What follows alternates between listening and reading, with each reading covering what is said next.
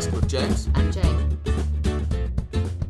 Hey, this is Jane, and just before we get into this episode, I want to remind you all about the great stuff on our website at www.worldofwork.io.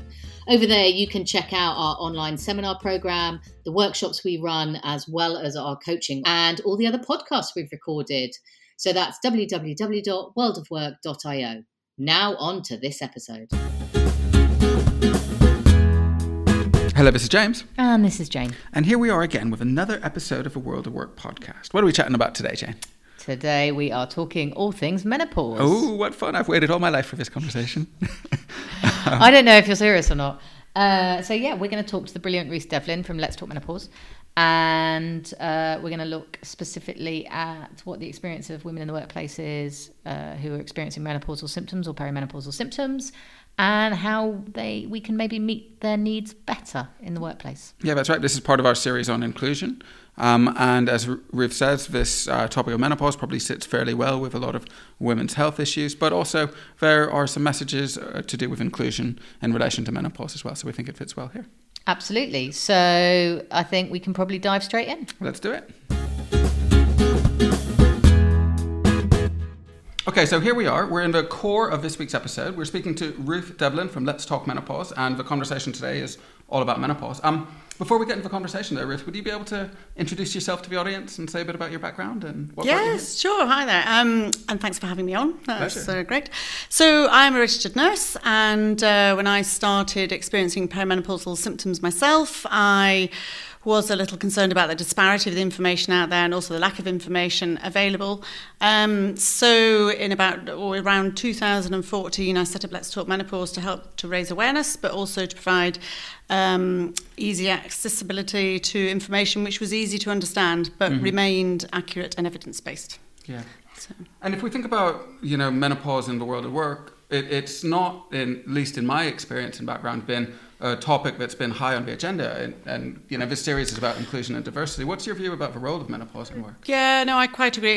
It has remained this topic, which which does um, there's a great stigma attached to menopause, unfortunately, and I think. Mm-hmm. Um, it's now becoming a topic with the you know the, the raised amount of media that's that media coverage yeah. around uh, menopause, but also menopause is covered under the under the Equality Act 2010. Mm-hmm. So um, that's making a few organisations perk up and think that they need a menopause policy, yeah. which is a good thing. Um, but also to um, uh, make sure that women are valued within the workplace, particularly because you know we are um, an aging workforce.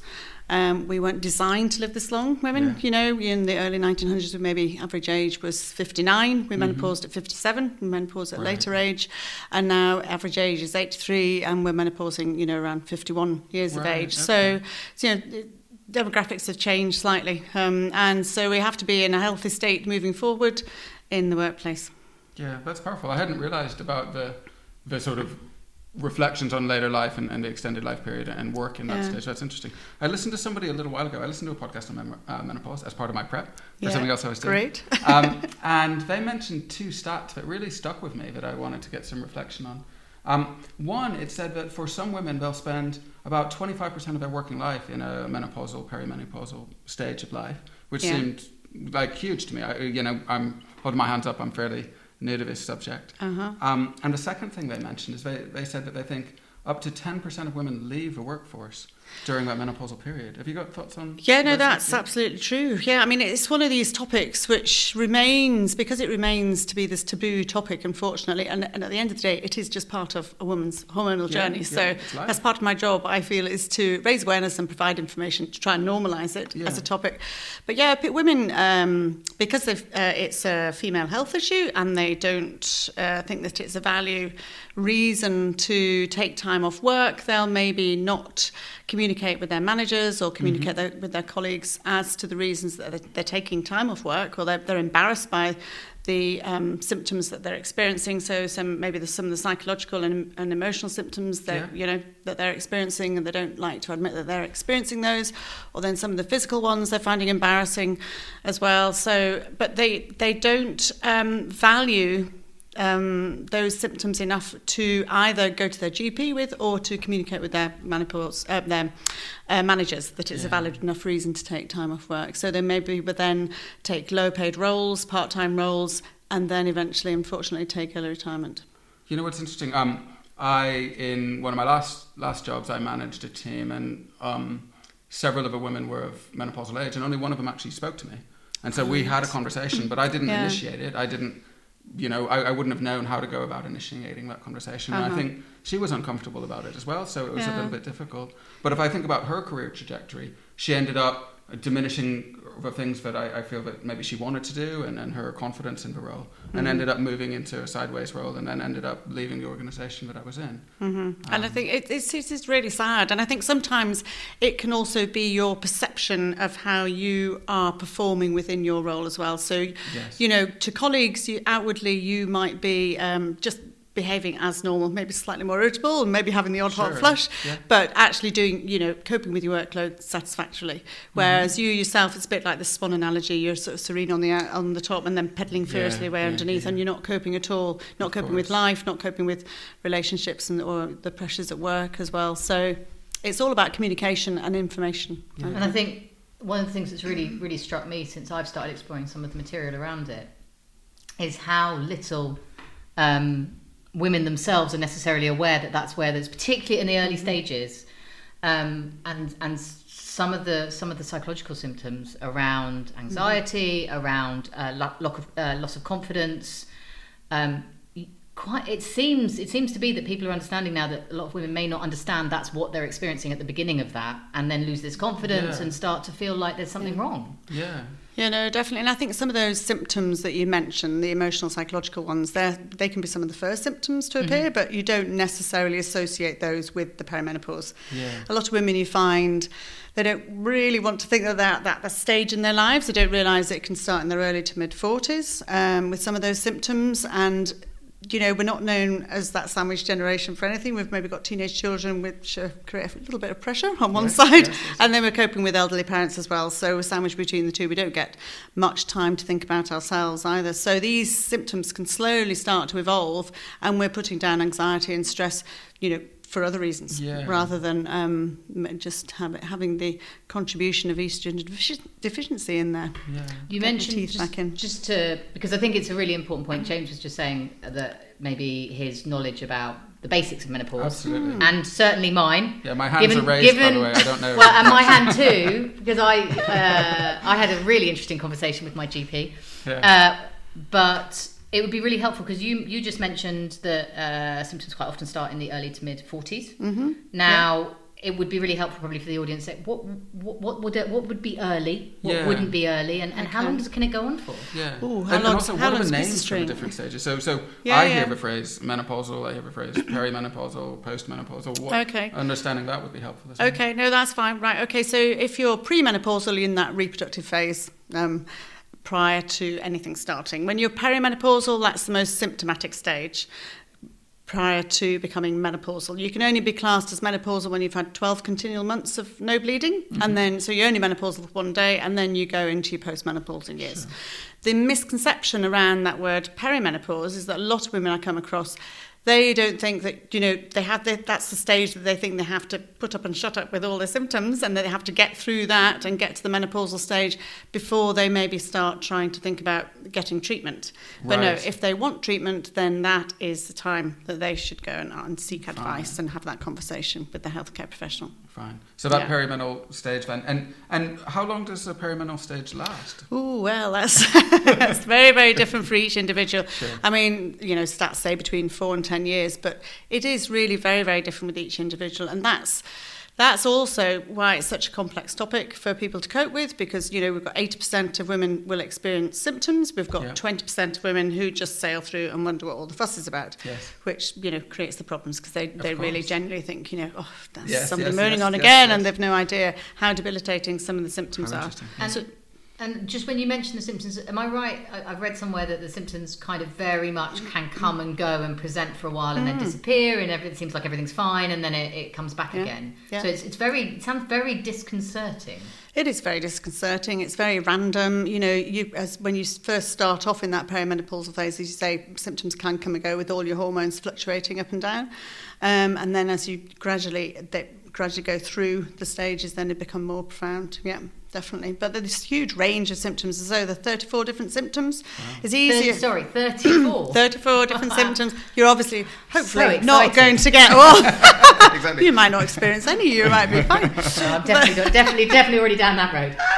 So it's easy to it's easier to understand them, split them up into different categories. So you've got your physical and you've got your psychological symptoms, and those are classed as your relatively short-term symptoms. And then you've got your genitourinary symptoms, which are some of your long-term symptoms, so anything to do with your your um, urinary um, symptoms and your vaginal symptoms as well. So you've got long-term symptoms as other ones like osteoporosis and Yeah. you know cardiovascular as well. But you're not all going to experience all of these symptoms. So it's easier to understand if you split them up into these categories and then explain Mm-hmm. um, the different um, ways you can cope with all these symptoms. And, and wow. Okay. And then from a work perspective, which is what we we often talk about and is kind of our main focus, Yeah. what for you, why is it really, really important that people in the workplace understand a bit more about the menopause, about the symptoms, and about the way it impacts women? Well, I think because you everybody experiences them in such an individual way, you know, one person will have maybe a, a hot flush to one person might be a, a warm glow, might go a little bit red in the neck and the face. You know, the second person along the line, they look like they've just walked off a squash court. So Right. within two or three minutes, they are literally dripping with sweat. So they can be really, some of the symptoms can be really debilitating. You know, if you've got problems with um, every, you know, the most common um, symptoms that people know about are hot flushes and night sweats and then changes in your menstrual cycle. So some women, again, the ones that sail through it, they will just stop having their periods and then they'll, you'll, or maybe have gapping in between months, you know, and, and, um, and then they'll just fizzle out. Whereas other people, they develop um, really heavy bleeding. And this can be really debilitating, especially within the workplace, you know, especially if you're in an office which is miles away from the local Boots or anything like that, and you're having, you just have a random period, you have flooding, you have heavy bleeding, and it's um, extremely debilitating. Yeah. And when we think about, you mentioned earlier things like a policy around this, and, and you know, when you're describing the impact that it has on people in the workplace, I haven't really come across a menopause policy before.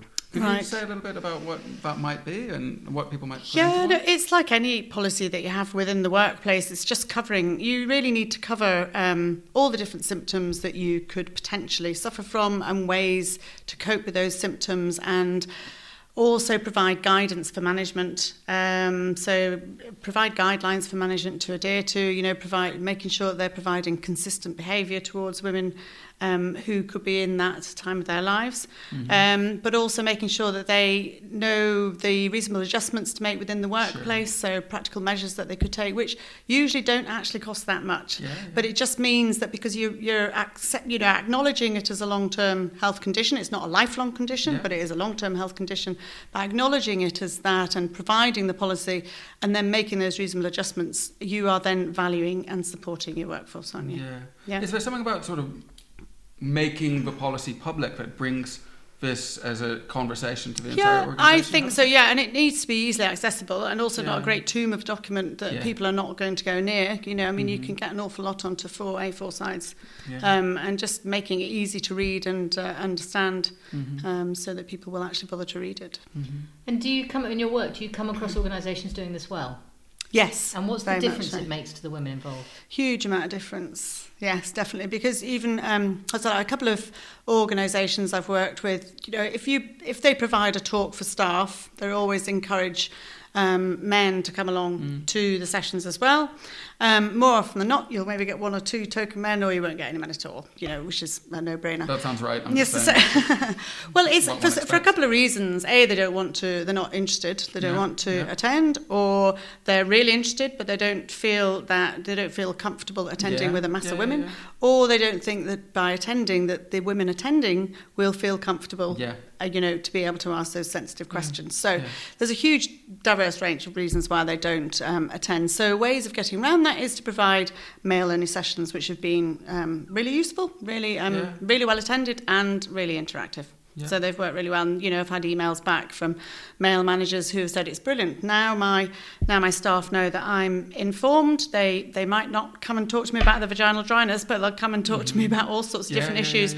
They'll feel more um, able to actually admit that they're feeling as they are feeling, Mm-hmm. and you know, describe the symptoms and know that they're going to li- listen to, Yeah. which is good. And in terms of you know putting together, this feels like the type of thing that organisations that listen to us might look to put together um, for themselves or bring people in. What Mm-hmm. Kind of things would you cover in a session? Either you know a mix sex, mixed sex session Yeah. or a session for men. Okay, so first of all, I would do the basics about the menopause. So you go through all the symptoms, the physical Yeah. symptoms, psychological symptoms, genitourinary symptoms, long-term symptoms, and then ways in which you could cope with those symptoms. So whether that's either naturally through lifestyle choices, diet and exercise, or um, I would always explain um, the basics about hormone replacement therapy and then Yeah. alternative remedies and supplements and then the alternative therapies that everyone needs to engage with as well. And then also cover reasonable adjustments that um, businesses can can make going Yeah. forwards. Things like you know if you've got um, a business uh, industry or organisation where people wear uniforms, for Mm-hmm. instance, you know somebody who's having lots of hot flushes, they need a good supply of uniforms to change Yeah. during Yeah. the day, and they Yeah. need to be made of natural fibres because synthetic fibres are a nightmare if Yeah. you're getting hot and dripping with sweat. And and that's a things like great that. specific. Yeah, um, and things like, you know, if you've got problems with your menstrual cycle, you're miles away from the nearest pharmacy or Boots, then just providing free sanitary products within the bathrooms is a no-brainer, and it doesn't cost a lot. Either. Well, the fact the So- fact that doesn't happen anyway is a whole nother podcast. Yeah. it does, it does in some And it's organisations brilliant. now. So, they, yeah. interestingly, um, the library I use, Edinburgh Library I use from the Yeah. university, they have a whole students uh, student society Uh-huh. uh, for doing that, and I I just think it's brilliant, and I think uh, we can all do with a bit more. yeah, yeah, it's a very simple thing to do. It's so simple. So it's, it's, it sounds like a lot of what organisations need to do is think more Yeah. and engage with the topic. Yeah, yeah, and just provide simple information sessions for staff, but make sure that managers and HR are attending as well. And that can be a little bit of a problem because they're, they're very good at providing information sessions for the staff, and then they don't follow that through with the managers coming on board as well. And you're not going to make those reasonable adjustments if the managers aren't on board and informed. Mhm. You can't just do the tick box exercise. You have to, you have to be informed. So I've got I've got a question. Um, Yep. And I guess my question is a little bit from my perspective and where I've been in the past. We we are speaking about menopause here as part of our um, series about inclusion itself and, and things like that. I guess as somebody who's been a male manager of um, women of a menopausal age in the past, what could I do in the future to be more open and to be more, um, you know, the type of person that, that people might want to speak to about their menopause? Obviously, it feels to me that I wouldn't want to initiate those conversations. Tell me if I'm wrong. Yeah, no, but what could I do to to come across as inclusive and to leave the door open so that people could feel um, that I was approachable if, if that was the right thing for them? Okay, so you could do it in a slightly different way. It's very hard, obviously, to start a conversation Uh, yes, with a oh, female colleague you know and, so, and even suggest, do you think you're menopausal? It's not really a good line to come out with. You know what? Oh, My, don't my palms are sweating even just at that They are, aren't they? conversation. Yes. Listen, literally every listener, don't do that. No, don't do that. That is really the, not the right route. Yeah. Even if you know your colleagues for a very long time. Yeah. No. I think initially do it in a roundabout route. So, so provide the education for people so that they know that um, that it's becoming a topic which is. Um, which is at the forefront of your mind and that you're accepting as a, as a long-term health condition and then provide information which is accessible so and also if you put putting flyers up so bullet points flyers up around the office as well to make sure that people know it's acceptable to talk about it as a topic maybe not specify even just to go along the lines of specifying menopause maybe maybe do it under the umbrella of women's um, health Mhm. female health issues so you're covering things like endometriosis infertility and Mhm. menopause just to make people so there's not as much stigma attached as well Yeah. but you'll find that if people know you've had that information session then they'll feel more comfortable Fine. coming along to talk to you Fine. And if they're really st- stuck for resources, they could say, "Oh, I listened to this great podcast with this lady talking about menopause in the workplace, and it was really useful." Yeah, yeah, yeah. But it's having resources available to to signpost people to as well. So if you've got small small bits of information that you can hand out as well, or that are just on site that Mhm. people can pick up as well. So Mhm. you know, signposting to to really good websites, websites like. Um, the patient arm of the British Menopause Society is the Women's Health Concern, so they've Right. got really good fact sheets on there about any topic from HRT to breast cancer to vaginal issues, anything like that. Yeah, you know, okay. and if you're prematurely menopausal, then the Daisy Network is a really Okay. good um, website to signpost people to. Um, if you've got one of the five gynae cancers, then the Eve Appeal is a really good Okay. resource. Things like this. Yeah, And you mentioned in your introduction that you're really passionate about evidence based information. absolutely. And so it, it sounds to me like these are good places, but These there might good also be some information circulating around that's not always evidence based. Would that be? Is that is Yeah, that fair? I mean, there's a huge amount of um, information on the internet, isn't there? It's Yes. just it's just making sure that you're putting those right websites out there. Definitely, yeah. Listening to the people who really work um, within within the organisations and who, who you know are clinicians who are practicing Mm-hmm. currently as well within the field of menopause. So I say take the topic of HRT. I personally wouldn't read a newspaper on HRT. I would Sure. go and read up about that on the British Menopause Society or, or the Women's Right. Health Concern websites. I just wouldn't read Do a you, know the, um, tabloid. do, you, do you know a website name for the British Menopause Society? Is it just that? It is you know? British Menopause Society, Right, okay. yeah, dot .org. Yeah. That sounds like a good link for people. that does. Yeah. And And also, can I say, if you know of a, a GP who is Yeah. maybe not as informed as they might be, I mean, GPs have a very, very hard role, but if they're not interested in female health, then, you know, it's not their speciality. Of course, yeah. Um, so go go on to the British Menopause Society, try and get them to actually join. It doesn't cost that much, but if they don't want to join, then they can scroll along to the top to publications, scroll down for tools for clinicians, and they'll get really good summaries on any topic to do with the menopause. brilliant. That's excellent. Yeah. That is Yeah. really helpful. Yeah, and you should download just anybody who's a practice manager.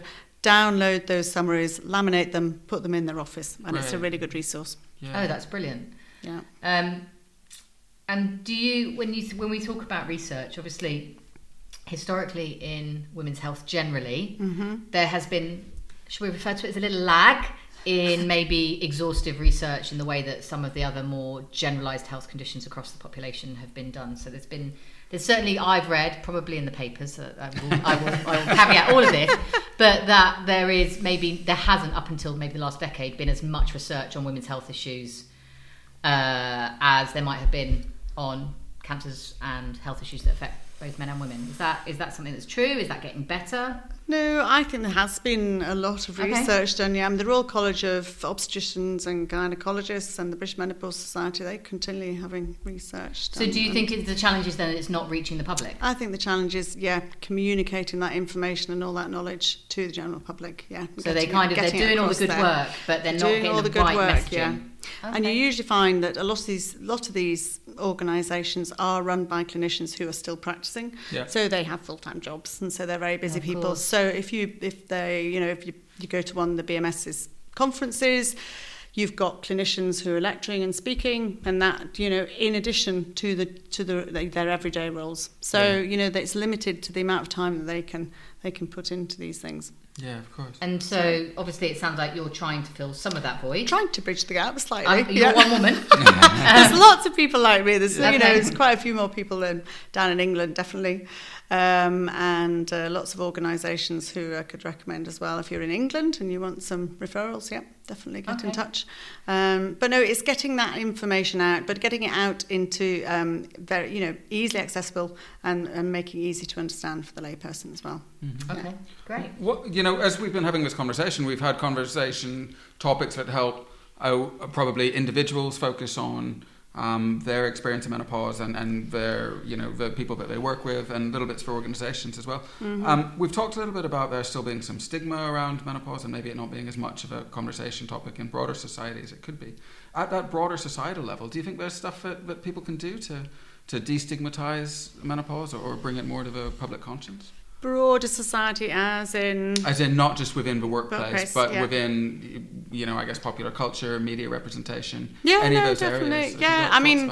Reese, I just recently had a book published, um, Right. which is Men Let's Talk Menopause, because I Right. thought, you know, a lot of women who, come, little plug there, a lot Yeah, of women yeah. who come along to my um, talks, they, you know, they're saying, well, this is great, but I'd really like my partner or husband or male colleagues to have all that information. So it's, again, it's providing information Yeah. in an easy to read format and an easily accessible format. And when you just going back to you mentioned you do some men only talks. talks so that Yeah. they've got a space to ask. Did they ask? Is it very much the same questions that the women are asking, Mm. or Very similar questions, and I don't change my slides at all. I don't change the information I give at all. They get every single bit of information, so, so, they it's get all. literally just about giving them that space? It's giving them that space, and giving yeah, women yeah. similarly. And they are genuinely really interested and want to know because they, lots of time you think, you know, if you're a male manager within the workplace, you've probably got a perimenopausal partner or wife at home. Absolutely. You know something's happening with these colleagues that Mm-hmm. you know you've been working alongside or um, for the last ten years, and you're sort of sandwiching them between the two. You just don't. Either A, you don't want to go home, you don't want to go to work. you don't know what you're going to get Yeah. when you get Go to a there.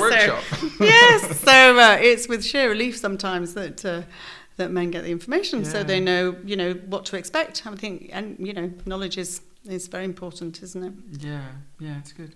Um, when we started this conversation back at the very beginning, we had a, a couple of conversations about um, a, a little bit about the stages of menopause. I don't. I think you asked a question about ages, and you talked about sort of premature menopause and things like that. Yeah. Could you talk through roughly what the ages are? I know it's unique Yeah, and different no, to people, but roughly. Yeah, roughly um, menopausal age is about is about 51 um, perimenopausal, and then you are majority of women will be fully menopausal by the time they're fo- 54, uh, 56. Yeah, if you're prematurely menopausal, that's classed as being 45 and under.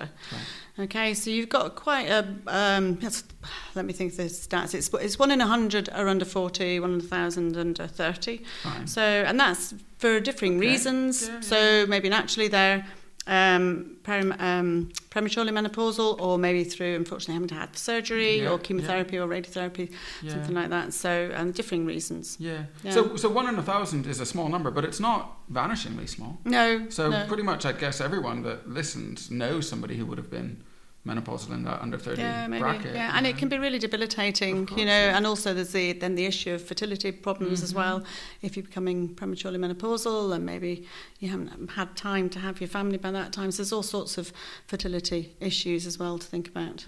Yeah, that's interesting. And in terms of some of the systems, we uh, systems, some of the um, symptoms, we we've broken them down into physical, psychological, and genital urinary. Yeah. In in terms of some of the the, um, the psychological ones, what would you sum those up as, or, or what types of things do you think people?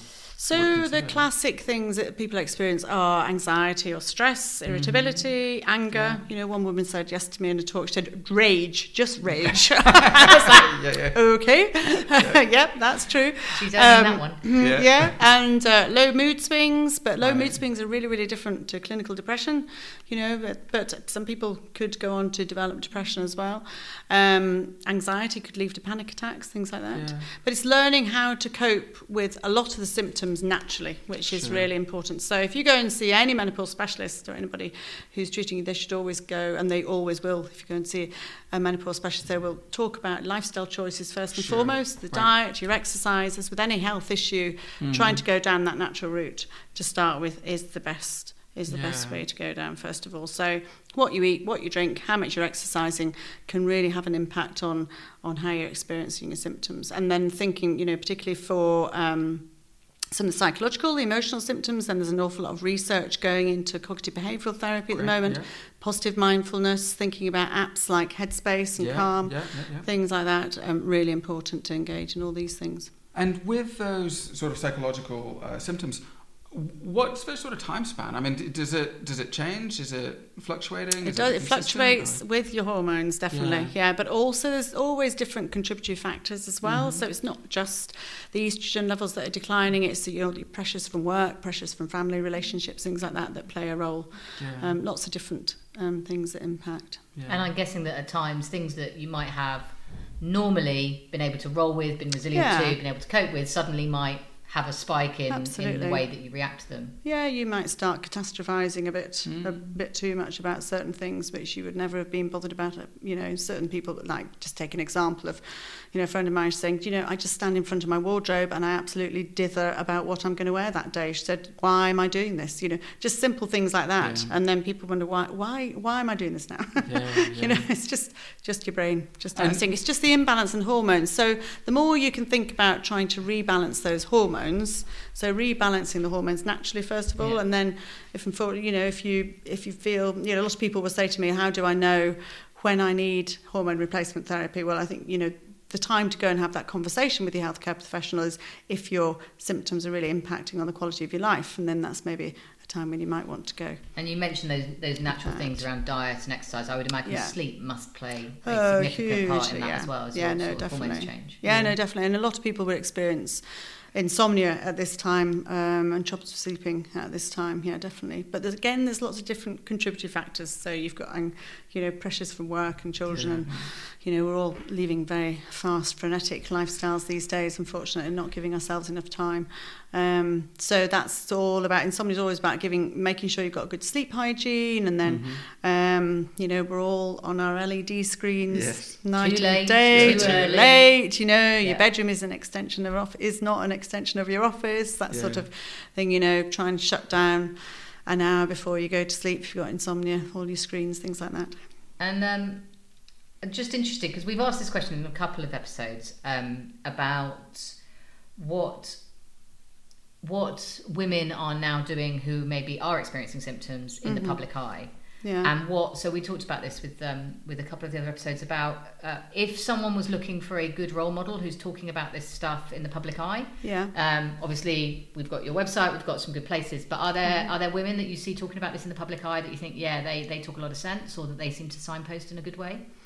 Um, uh, as in better known people. Yeah. yeah, it's kind of people that might be sort of a part of people's daily lives anyway, because they're either on telly or they're reporters. Well, I think the coverage that they did on BBC Breakfast Yeah. was exceptional. That was really good. They really um, they went and chatted to the BMS and they really got the right people on that program. Yeah. So they did the week's coverage on that um, and got the right people. and was that in. that was quite recent? That was quite recent, yeah, with Louise. I can't remember her second name. Sorry, I on know, but I know, you know who who mean. Louise yes. off breakfast telly. Yes. so she had been experiencing perimenopause Yeah. symptoms, and so the, they went around in the right way. So that was good. So if you can see any coverage on that, that was good. Okay, brilliant. Also, the Kirsty Wark documentary, who um, she did that probably about oh, I think three years ago, something like that. That was a very good you So documentary. 2016, that yeah, kind you of can yeah, something like that that time. online. Yeah, yeah, Okay. definitely. Good. Good. That's Um, good. and uh, do you think we will see? I mean, this is this is somewhat guessing, but given the way that we're becoming more open about this and we're talking about these issues Mm-hmm. more, do you think we'll see more women in the public eye talking about it with comfort? Do you think that's something Yeah, we should I think so. I think the more it's talked about, the more it's normalised, and the less stigma's attached. So people, you know, feel that they they they were, you know, more comfortable talking about it. Definitely, I don't think. Yeah, I think that will definitely move forward. Good. Cool. And last question, a bit of a leading one. Hopefully, there's an answer here. Um, well, second to last question. There'll be two leading ones. Uh, in, in, when we talk about you know rolling out things like inclusion and training and things like that in organisations, in, in your view, do you think that this should form part of all of the inclusion training that's out there? What's your view? Yeah, I do agree with that. Yeah, definitely. Was yeah. that leading? I think that- it, I think it's a very important topic, but I think try and include it in the umbrella of um, women's health issues overall. You know, because there's lots of different, you know, issues like endometriosis. Of Yeah. women, there's quite a high percentage of women who suffer from that and suffer in silence as well Yeah. because they're embarrassed by that or they don't know, Mm-hmm. you know, what they can do about about that condition as well. So. Um, any any health any female health issues should be should be included in a in a menopause poli- in a in a policy. Cool. Yeah, that work. Is it time for the, the last leading question? You can go for the last All leading right, question. okay. Go on. Don't fight. if, allowed. um, if anybody wants to find out more about you and the things that you do, how can they find out? How can they learn from what you've been doing? Okay, well, I've got a website Yeah. which is called um, let's talk menopause.co.uk. My email for that is info at let's talk menopause.co.uk. So and is that all one word? Just let's talk is, yeah. menopause, no Yeah, hyphens or no anything? hyphens or anything, all Yeah, okay. lowercase. Yeah, so they can get in touch with me via. Via that's yeah. Right. And if they want, anybody wants to organise a talk within their organisation, Right. again, just drop me an email and uh, we can have a conversation. And what was your book again? Can I get that on your website? Yeah, they can get that on um, Amazon or Right. Waterstones, and that is Men Let's Talk Menopause. Great. Maybe I should read that. Yeah, I feel like I might buy it for you for Christmas. it's a Wait you great see what I'm stocking filler. get you. Oh, that's an Okay. awkward conversation on breakfast morning. morning. but it shouldn't be, right? It That's shouldn't be. I know. Yeah, yeah. Yeah. Yeah. Unwrapping Well, it's humorous as well, and it's got some sketches in that my son did as well, just Oh, to fun. add a bit of humour as Yeah, well. yeah, but yeah. but the information in there is is packed with information. So that you need to know. Brilliant. Sounds All like a winner. Yeah, well, it's just time to say thank you, I guess. That was excellent, really informative. And speaking for all the guys out there, it is, um, you know, this is a conversation that I think a lot of guys don't have and that people struggle with. It's a bit of a, a strange and unusual conversation for a lot of men. So I think um, the more of it guys can get involved, Yeah, the and better I it is think for everybody. Um, I'm, I'm I apparently, on the face of it, one of my first friends to experience symptoms. I'm probably not, but Okay. but apparently am, and I uh, I was surprised how hard it was to figure out what the right information was to do. So thank Yeah. you for coming on talking, and hopefully people can take something to improve the experiences of women in the workplace. Absolutely. Brilliant. Well, thanks for having me on. Okay, here we are. You're back with us now. That was our conversation with Ruth. I thought that was excellent. Yeah, it's really nice to know there's people out there like her talking about this issue and helping people understand what it means for women in the workplace. Yeah, and from you know from a male perspective, I think it's a conversation that um, is sometimes difficult for men to to get involved in for several of the reasons that um, Ruth mentioned in there. And I think anything that we can do to learn more and, and be more inclusive is really helpful. Yeah, I really took from like it's interesting. She's a registered nurse. She was a Yeah. registered nurse, right? And I um, there's a real no nonsense, practical, helpful approach um, that I really appreciated in the way that she approached a lot of that information. Yeah.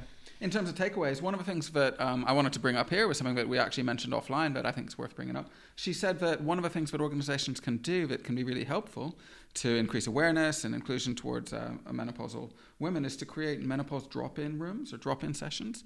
And she said what these are are you know monthly or, or bi-monthly um, sessions where you get a room with lots of information about menopause and women can just drop in. They can read information, they can speak to each other, and they can have that as a space to engage with menopause as a topic and, and get to know other people. So I thought that was a great suggestion that we didn't manage to squeeze into the actual recording. Yeah, I think that's it. Makes total sense, right? A place that you can just get away and, Yeah. and be yourself.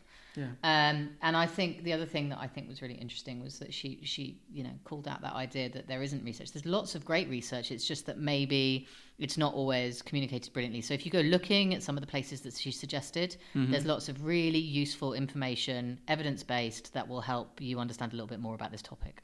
Yeah. Cool. All right. Well, I enjoyed it. Informative. Another good episode, I think. So I guess it's just time to say we'll catch you later. Yep, absolutely. Have a have a good week. Yep. Bye, everyone. Hi. Thanks for listening to this episode of the World of Work podcast. To learn more about what we do, please check out our website, www.worldofwork.io, where you can read some great articles, learn more about the seminars and courses that we deliver, or even support us if you wish through our Patreon page. That's www.worldofwork.io. Thank you.